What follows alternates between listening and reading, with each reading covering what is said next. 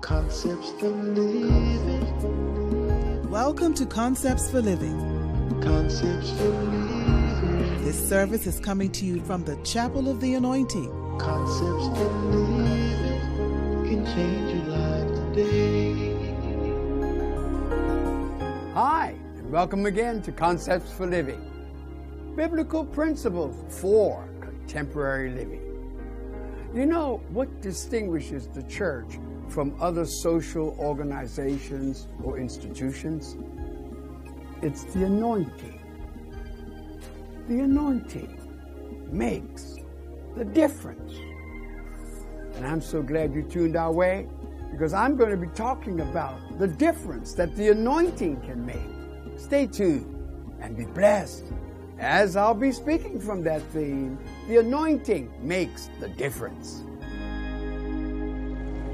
The prophet Zechariah, the man of God, he's number 11 in what is referred to as the list of minor prophets. But I want to say today, he gives a major prophecy. A major prophecy concerning the anointing. Some may wonder why all of this? It's because this is our agenda. We want the world to know that what will make the difference in your life is the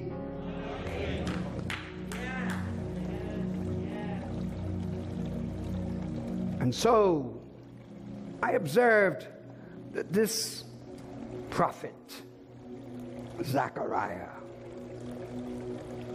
hmm, I discovered that there's some 26 others in the Bible that bear his name. Zechariah.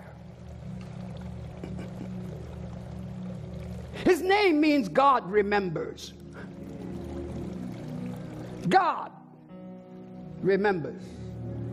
I, I, could stop there today and say, let's go home. God remembers. When everybody else forgets, God remembers. The Bible says, and I beheld, and they were talking one to the other, and I heard it and wrote it in a book. A book of remembrance. God remembers. And that is what he's saying in the calling of this man, Zechariah.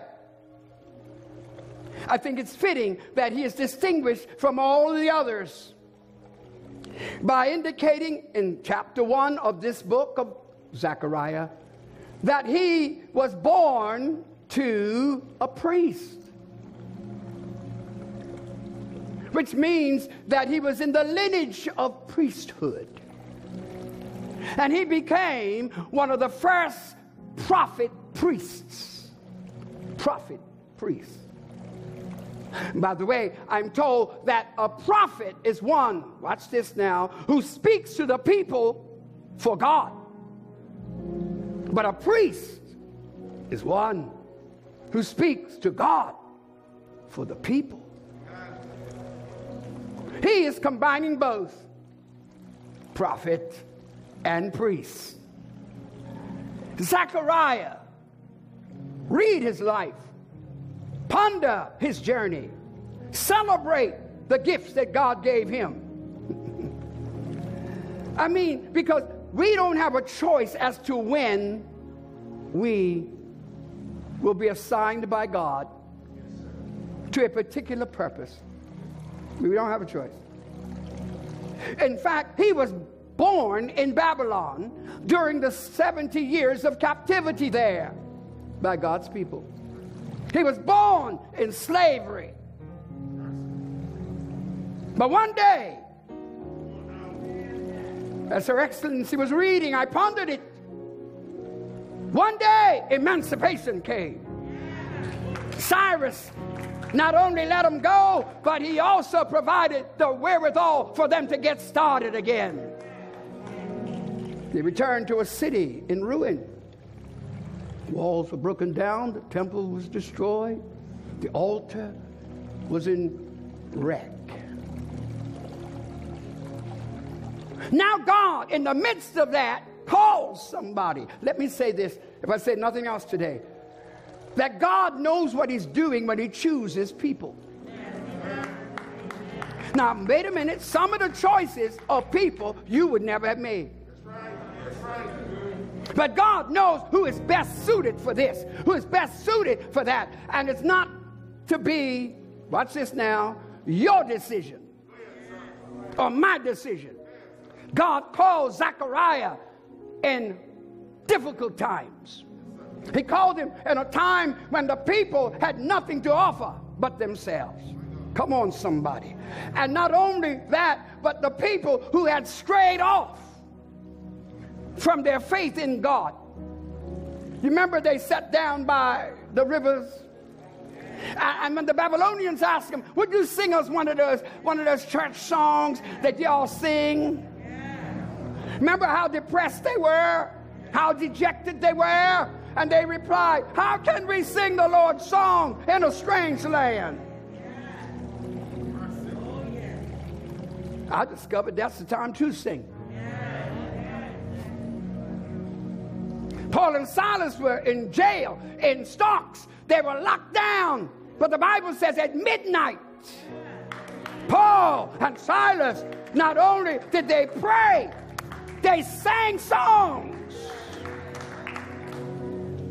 I'm trying to help somebody today who feels as though God has done you wrong to give you an assignment that seems hopeless in the outset.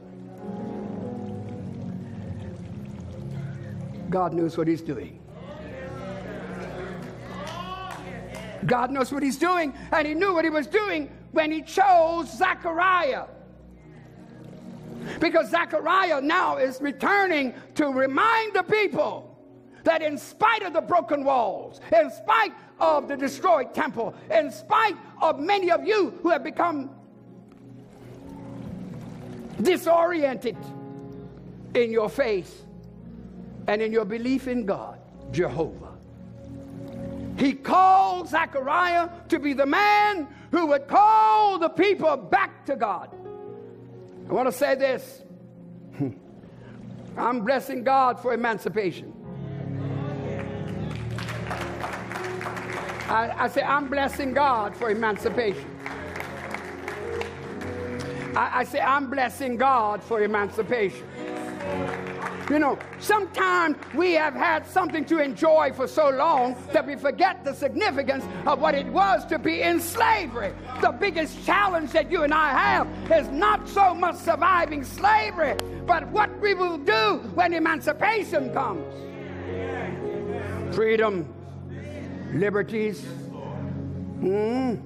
Because for many, freedom is the right to do what they want. But true freedom is your right to do what you ought. You know, we always have three points to our messages. And for this one, number one, the casual.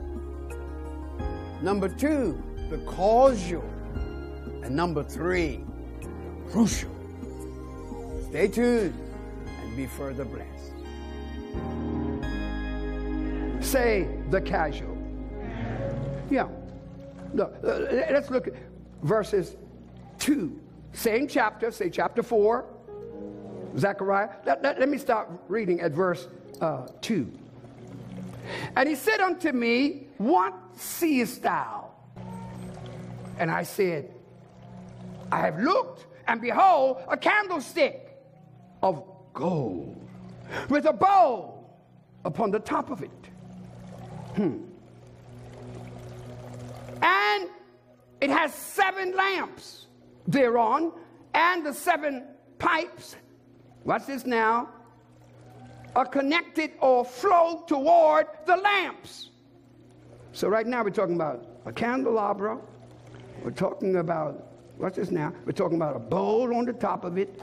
And we're talking about, watch this now, seven branches that go off into the various directions on the candelabra. Hmm. And a bowl is on the top of it. That's mysterious, folk. It's more than, oh, that's a candelabra. Oh, that's a candle. Oh, that's a, oh, that's a pipe. Oh, that's a, no, no, no, no, no, no, no, no. It's intimation. It's really telling you something that it's not saying. But what is not said is really the message. I remember years ago, I was told, reading the scripture, you had better be sure that you know what God said. That was told to a group of young uh, preachers. Many of you know, may not know him, but this man is by the name of Benjamin E. Mays. And he had a group of young pastors who he invited to Atlanta, Georgia, to a particular meeting that he felt God had called him to bring together all the young pastors of cities in America. I went. And in one of the sessions, he said, Oh, I know you read this book, but do you know this book? Do you know that what you read is what God really is saying?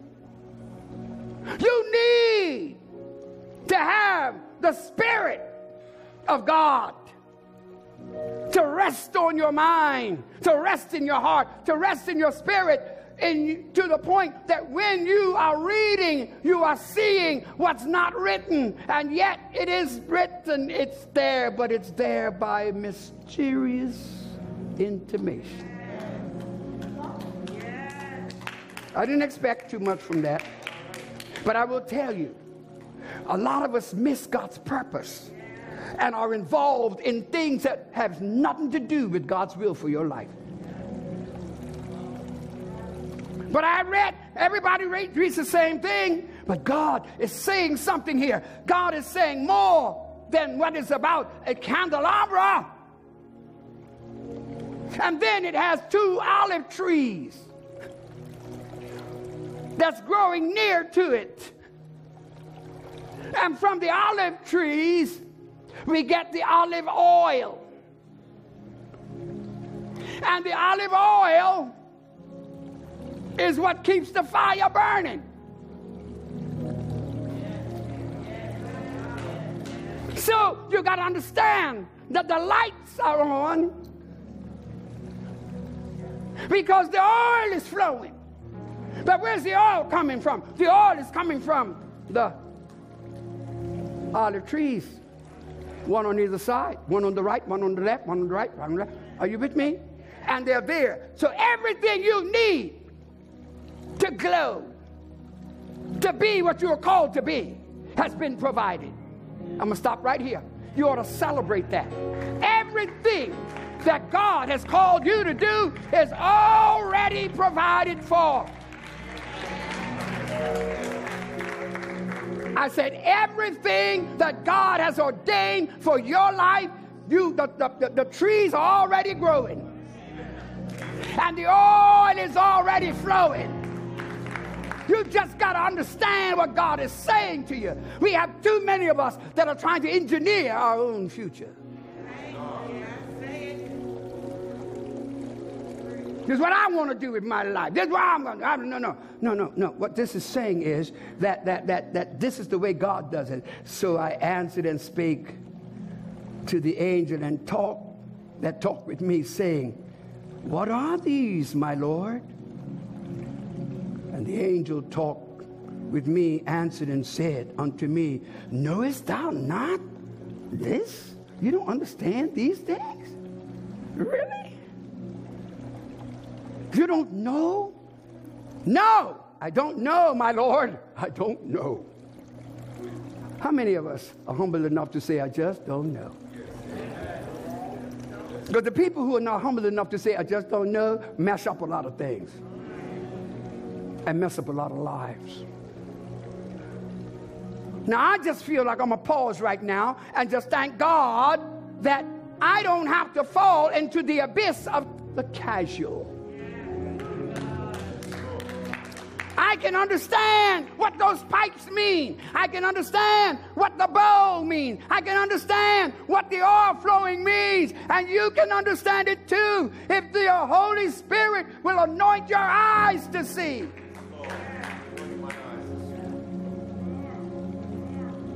Seven pipes distributing to the seven lights. Mm, olive trees. What are these? I don't know. Amen. Now I can tell you.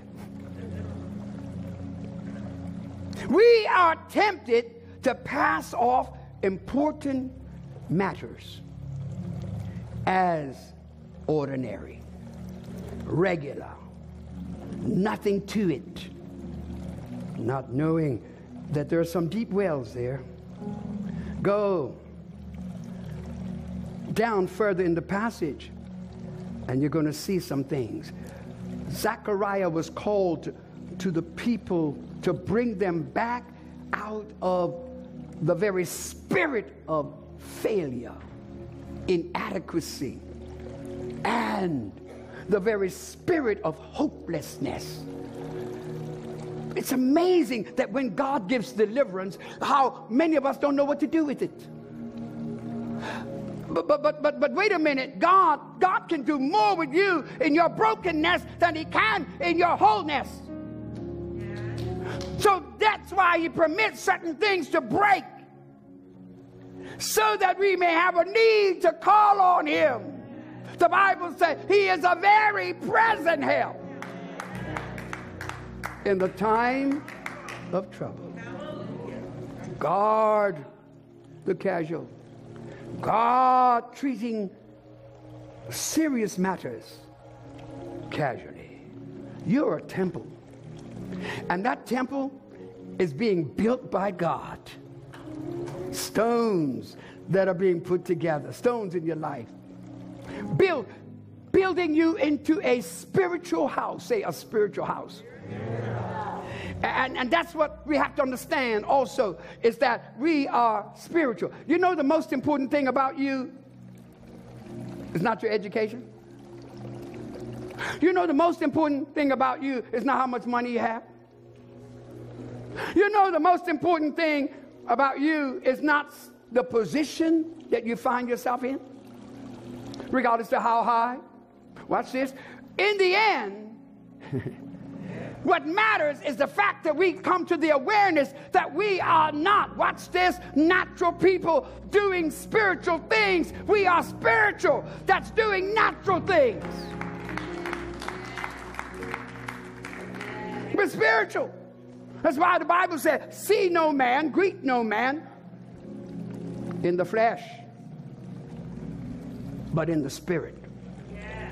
Because our spirit is more important than our natural man. Our spiritual man is more important than our natural man. No amens, that's all right. I say our spiritual man is more important than our natural man. Watch this. Our spiritual man can help out the natural man, but the natural man can't help the spirit because the natural man does not understand the things of the spirit.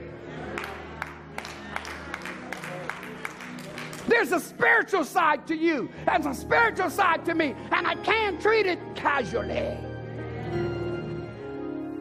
Isn't it awesome that we have the facility, the divine facility of the anointing? The anointing makes the difference. And I trust this message has encouraged you not only to have in your mind and heart and spirit this fact, but that you will realize that in all facets of your life, the anointing can make the difference. So until next time, when I shall come to you with more concepts for living, biblical principles for contemporary living. May God bless you and yours. Concepts for living. Concepts for living.